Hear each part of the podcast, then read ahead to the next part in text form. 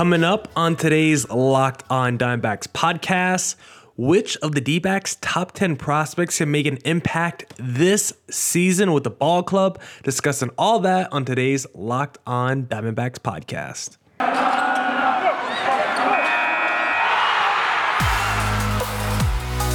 You are Locked On Diamondbacks, your daily Arizona Diamondbacks podcast, part of the Locked On Podcast Network, your team every day.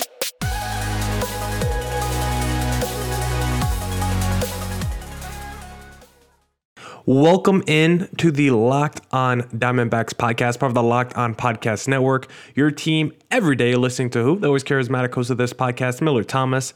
I'm a multimedia journalist and I'm a graphic designer, so please go check out my website, millerthomas24.myportfolio.com. On there you can see all my latest work, from my packages to my articles to my photos and my graphic design. If you want to see more content by me, just follow me on Twitter at CreatorThomas24 for my personal account, or just look up Locked On Diamondbacks about Twitter, Instagram for the podcast handle. And of course, thank you for making Locked On Diamondbacks your first listen every day. I would not be able to do this podcast without you, my loyal listeners, sharing, subscribing, reviewing, doing all that so I could do this podcast for you. Thank you. It's free and available on all platforms. So please continue to tell your friends. And one of those platforms is YouTube. So please hit subscribe on the Locked On Diamondbacks YouTube channel. And this episode is brought to you guys by a new sponsor that we are debuting on today's podcast.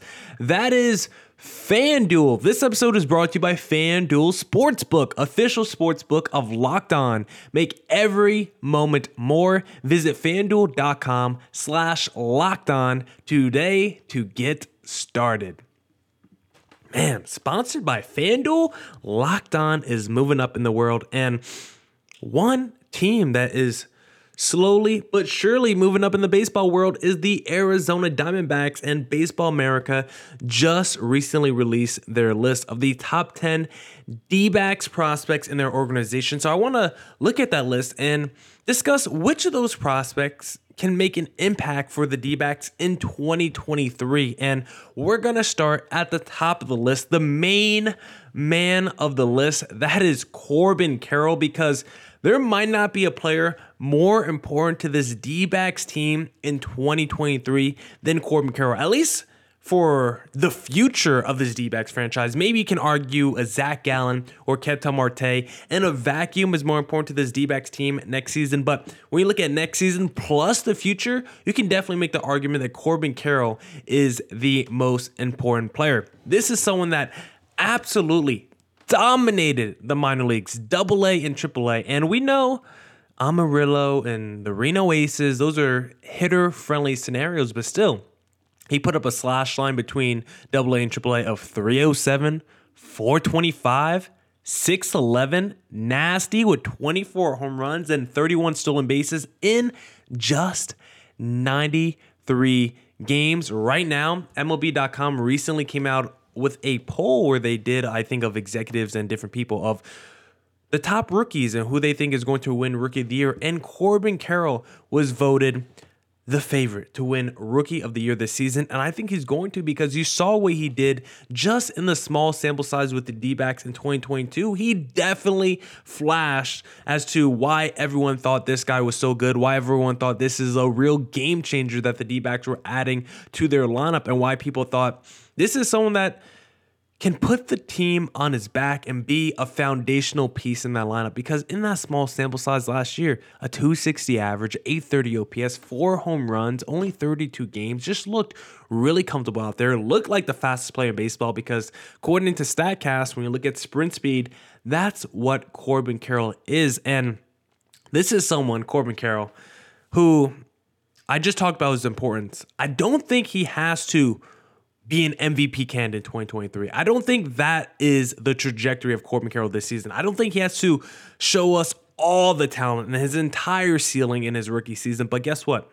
Corbin Carroll does have to flash this season. He definitely flashed in the 32 games he played uh, last year with the D backs. But in 2023, we need at least 140 games of Corbin Carroll. And we don't need him to look like the MVP, but we need Corbin Carroll to flash the hype Corbin Carroll is one of the most important players in this D backs organization, and it's because Corbin Carroll was sold to us as a blue chip prospect, right? A guy that can't miss, a guy that if you're trading away the prospect talent of a Corbin Carroll, it's for a player like a Juan Soto in return, other players of that caliber. Like if the D backs were to trade a Corbin Carroll as a prospect, you're doing that in a major package, right? If the D backs before this past season want to go after Shohei Ohtani, you start with the Corbin Carroll because he's a great piece to put on the table and he's someone that other GMs would definitely want. And it's a reason why when we look at the D backs this past offseason,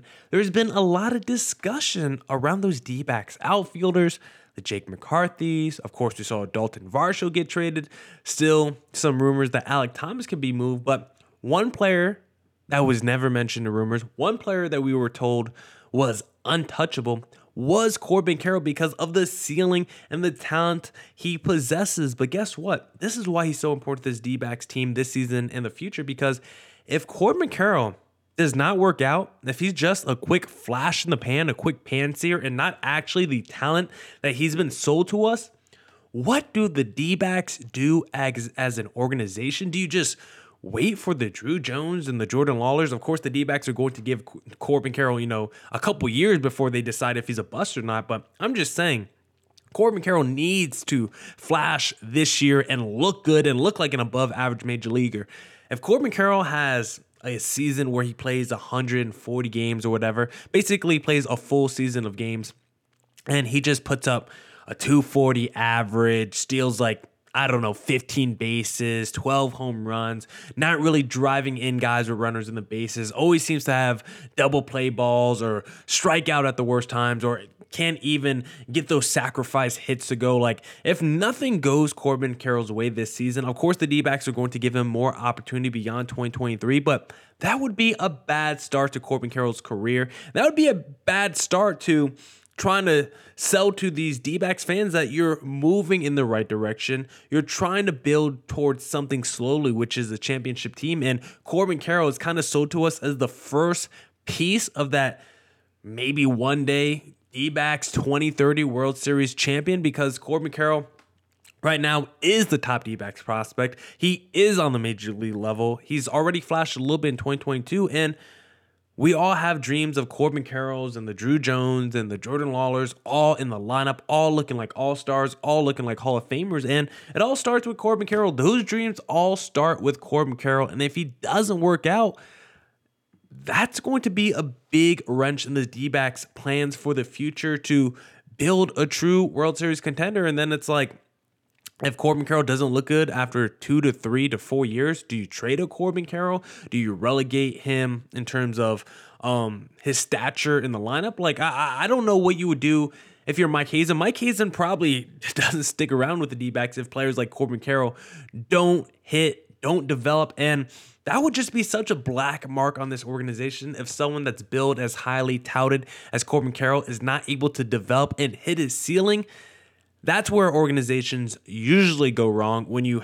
when, when you sell your fans all these top prospects about how they're going to make an impact in your organization and because of it you don't really make moves in the offseason to get better. Like we've seen with the D-backs where they don't really spend money on big time free agents. They're not really trying to sign someone for 10 to 20 million. They're just trying to do those deals around the margins. It's because they have players like Corbin Carroll who they expect to step in and develop and be potential all stars and be potential building blocks. And if those guys don't hit after you already waste multiple off seasons of not signing established veteran major leaguers, that's where you get lost as a franchise. So Corbin Carroll has to work out for the D backs because he's the first domino to fall of these top prospects that the D backs are going to be calling up over the next couple years. And if he doesn't hit, it's going to be hard for D backs fans to have trust in the Drew Jones and the Jordan Lawlars of the world. But if you want to bet on Corbin Carroll taking home Rookie of the Year in 2023, you need to head to FanDuel Sports Book, new overlay, new betting sponsor, and it's only the best. FanDuel because the NFL playoffs are here. We're really excited about our new sports betting partner for Locked On because they're the number one sports book in America FanDuel. And if you're new to FanDuel, that's even better. They have so many great features that make betting on sports fun and easy, of course. New customers join today to get started with $150 in free bets guaranteed when you place your first $5 bet. Just sign up at fanduel.com slash locked on. FanDuel has all your favorite bets from the money line to point spreads to player props. They got it all. Plus, you can even combine your bets for a chance at a bigger payout with a same game parlay. Guess what? The same game parlay is my little cheat code. I'll do something crazy where it's like I'll take LeBron 25 points, Embiid 25 points, and Durant 25 points. Parlay, I guess that's not a same game parlay, but I'll just parlay all three of those together. Cause like, how are those three guys not going to get 25 points each? Guaranteed money in my pocket, all on an app that's safe, secure, and let me tell you, super easy to use. So, football fans, don't miss out. Place your first $5 bet to get $150 in free bets win or lose at fanduel.com slash locked on. Make every moment more with FanDuel, official sports book partner of the NFL.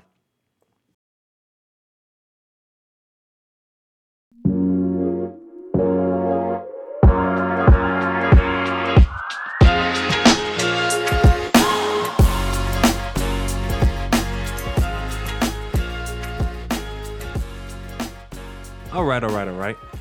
Let's get back into the podcast. Let me put my name overlay back on for my YouTube audience, of course, and let's continue this. Corbin Carroll, of course, checked in at number one on Baseball America's top 100 prospects for the D backs, and checking in at number two, Brandon Pfaadt. And I believe Brandon Pfaadt will make an impact for the D backs in 2023. But I think we have to temper our expectations with Brandon Pfaadt because he, of course, is coming off a fantastic minor league season that just has you oohing and on. Because when you see 200 plus strikeouts, the first man to do it, I think, since Matt Moore in like 2010, 2011, like it's been over a decade since someone's had the kind of strikeout season that Brandon Pfaadt has had. But I don't want that to make our expectation levels way too crazy for Pfaadt. He's still considered probably at the very best, maybe a number two, probably more likely a number three. And I do think he will get opportunity and have a chance to make an impact with the D backs in 2023. That's why we're talking about him. That's why he's on this list. But I wouldn't be surprised if he doesn't start the season with the D backs. Like, he's going to come into spring training. He's going to have a chance to crack the opening day roster. And if he does, he will be eligible for that prospect promotion incentive for the D backs. But, um, even if he doesn't make the roster, opening day. I do expect Brandon Pfaadt to not stay in the minor leagues too long. Maybe it's an Alec Thomas treatment where he spends a month in the minor leagues, and if he's looking good, get the call up right away. Maybe it takes an injury to a Zach Davies or Madison Bumgarner. Maybe it's performance based from a Davies or Madison Bumgarner or one of the other pitchers in the rotation. Or maybe they just want to wait to the All Star break or something like that. But I would be shocked if Brandon Pfaadt didn't make the roster and was never called up at any point this season. I don't think you have to worry about that. I do think he'll be called up at some point during this season because he started last year in Double A and then was called up to Triple A. So he's already got a taste of Triple A. And you know what's after Triple A? The major league level. Someone with a double fastball. He's got the slider. He's got the changeup. This guy's like six foot four, too big dude on the mound. Fastball, not super hard, usually around 92 to 94, but can top out at 96. But then you also have that two seam fastball, which he just recently learned. Great command on his fastball. Also has a slider and changeup that he that he uses to work the glove on the arm side of the plate, keeps the hitters off balance, and he uses those two pitches against both righties and lefties, which makes him so deadly, keeps those guys off balance, and it's a big reason why he's able to put up such monstrous strikeout numbers and was able to do it both between double A and triple A. So Brandon Pfaadt, he's someone that I think will compete for a rotation spot in spring training. I don't think he'll probably get one. If he got one, shucks, that means he's really damn good. And I, I'm not putting crazy expectations on Brandon Pfaadt. I just want to see what we can look like, and I do think we'll get a taste of him in 2023. In 2023, and I do think he will make a pretty big impact on this team next season, good or bad. I think when we looked at the Fangraphs Zips projections like a month ago, Brandon Pfaadt was projected to be like the second best pitcher behind a Zach Gallen. So this is someone with uber upside, uber talent, and can probably be slotted right into that middle of the rotation if he ever hits his ceiling. The next guy on the Baseball America list, the top 10 that will make an impact for the D backs this season, checks in at number five on Baseball America's top 10 list, and that is Drey Jameson, someone who we already saw flash in 24 innings last season, looked really good. And this is someone that's really, when you look at his weight, he's only listed at like 165, 170. Like he's lighter than me at six foot, so he's like an inch taller than me as well. But even with that being said, he still has a four seamer that sits around 95 to 98, can top out at 100, also has a two seamer I think it's Drey Jameson that recently learned the two seamer, not Brandon Pfaadt. This is someone that can also keep his stuff up as he goes later into the games. It's not until he hits around 75, 80 pitches where you start to see his stuff start to diminish a little bit. And what makes Drey Jameson so interesting is that sinker slider like a Brandon Pfaadt. He likes to throw it to both sides of the plate also has a changeup and curveball. He's got like a five pitch arsenal. He doesn't throw the changeup and curveball as much, but when he does, at least last season, the small sample size on major league level, he typically threw it to lefties. This is someone, when you look at that slider, big put away pitch for Drey Jameson. 46% of the swings against that pitch came up empty. And then what also made him interesting is the fact that he can induce a lot of ground balls, which I absolutely love. I don't like dudes who are mainly ground ball pitchers because usually those guys are like the Tyler Gilberts who are topping out at 88 miles per hour on your fastball. But when you have a guy like Drey Jameson who could top out at 100 miles per hour with his fastball, also throws a nasty sinker, led to that 56% ground ball rate. Also uses a slider as a put away pitch. Like of the Pfaadt, Ryne Nelson, combination, like Drey Jameson might have the highest upside and ceiling. Even though we saw that fantastic season from Brandon Pfaadt, Drey Jameson might be the one with the high ceiling because of the ability to both swing and miss and induce ground balls. Very high ceiling as a starter. He'll probably get like Brandon Pfaadt, Ryne Nelson, Drey Jameson, like all these guys I think will get opportunity in their starting rotation at first. And then if it doesn't work out for them, they will probably be moved to the bullpen and then see if there could be a long reliever, maybe a closer, maybe a setup guy. I don't know, but I'm just so excited to see all these D backs, young starting pitchers, and Drey Jameson and Brandon Pfaadt right now are the two at the top of the D backs top 10 prospect list with Pfaadt at number two, Drey Jameson at number five. And of course, if we're talking prospects, you need to check out the Locked On MLB Prospects show with host Lindsey Crosby because Lindsey is a prospect encyclopedia and he's going deep on the MLB stars of tomorrow. It's free and available wherever you get your podcasts.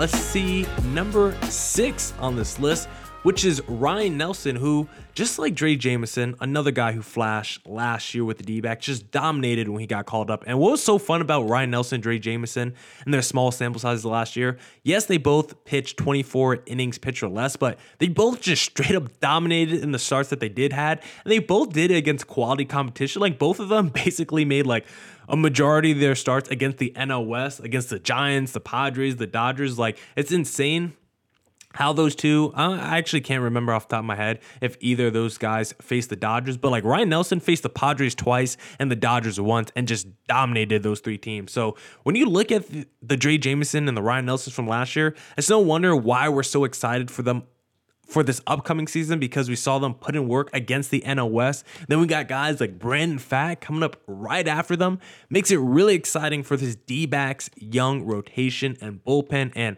Ryne Nelson, fastball sits around 95 to 97 miles per hour. But the issue is that velocity usually is in early games, the first three to four innings. It's usually in that mid to upper 90s. Around the fourth, fifth, sixth inning, that's where the velo starts to drop a little bit. He's more of a 93, 94, 95 kind of a guy. Started to mix in his secondary pitches once that fastball is not clicking anymore because this is someone that threw like 75 plus percent fastballs last season, has a slider and a changeup as well as secondary pitches, but he needs to add more velocity to those pitches because right now they're just not as fast as you would want them to be because when you throw like a 97 mile per hour fastball and then like your slider or changeup is only coming in at 84 like that's a big discrepancy. So he needs to make it he, he needs to work on the mystique of those pitches a little bit more. So when they follow up that fastball it looks a little bit better also has the curveball which he actually used the second most times last year but people seem to think his slider is his best secondary pitch. So wonder how he's going to divvy up those secondary pitches after that fastball because he probably needs to work in a little bit more. He can't just be fastball heavy like Ryne Nelson was last year.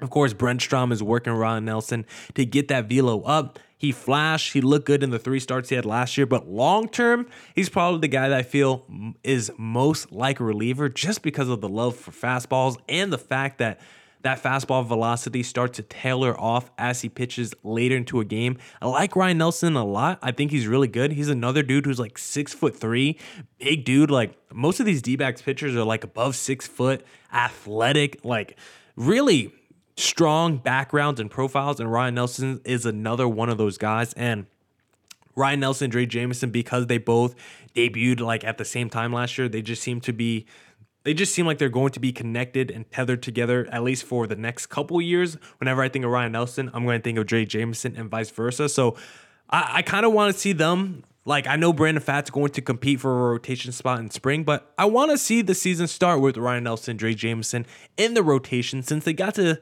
end last year in the rotation. They both look good. I want to see them perform as well as they can for as long as they can in the rotation. And then if one of them starts to struggle, then we might rotate in a Brandon Pfaadt or somebody else, and then maybe move a Ryne Nelson or Drey Jameson to the bullpen. But of all these prospect pitchers that I'm going to talk about today, I think Ryne Nelson's probably the best guy to be a closer because of that fastball falling off late. I want him to just come in the eighth or ninth inning and just throw gas. See if he could get that fastball velo back to 88, 99. He should be, or maybe even 100. It's something where he tried to change his mechanics before last offseason. He lost some ticks on his fastball, but if he could get back to 99, 100 consistently, just come in and be one of those flamethrower relievers that throw, you know, 18 pitches in their outing and 14 of them are fastballs, and that's what you got to do to get a couple punch outs and close out the inning. I don't mind those relievers at all when they're effective, and Ryne Nelson can be one of those guys. So I'm all in on the Ryne Nelson trade for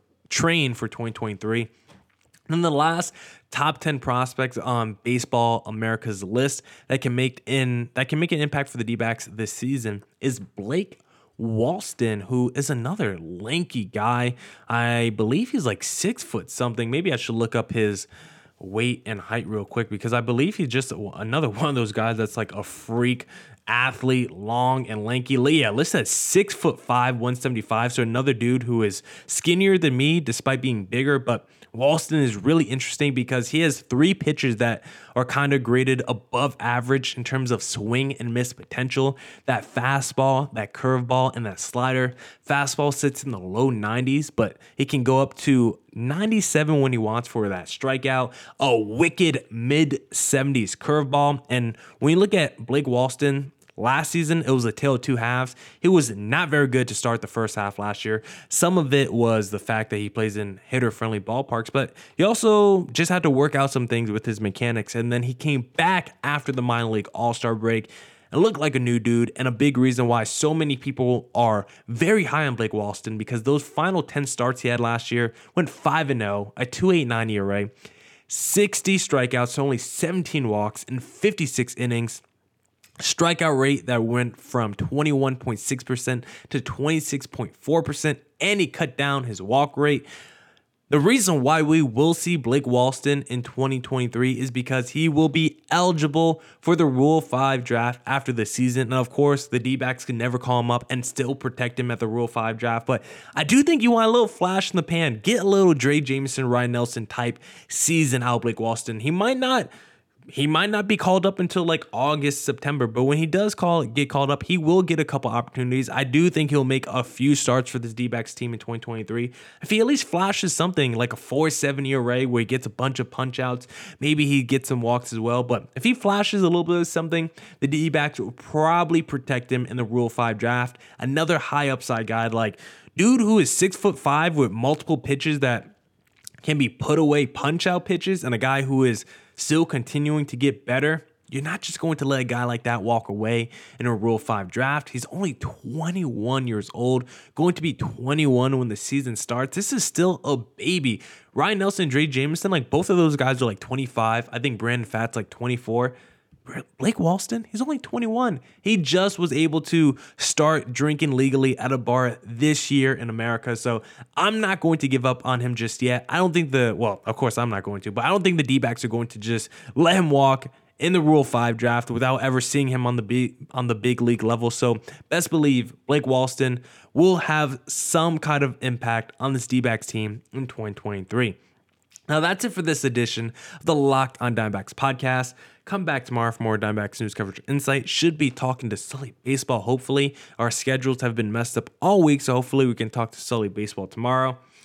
As always, thank you for making Lockdown on Diamondbacks your first listen every day. Make your second listen of the day the Locked On MLB Prospects show with host Lindsey Crosby, available wherever you get your podcasts. Stay safe, stay healthy.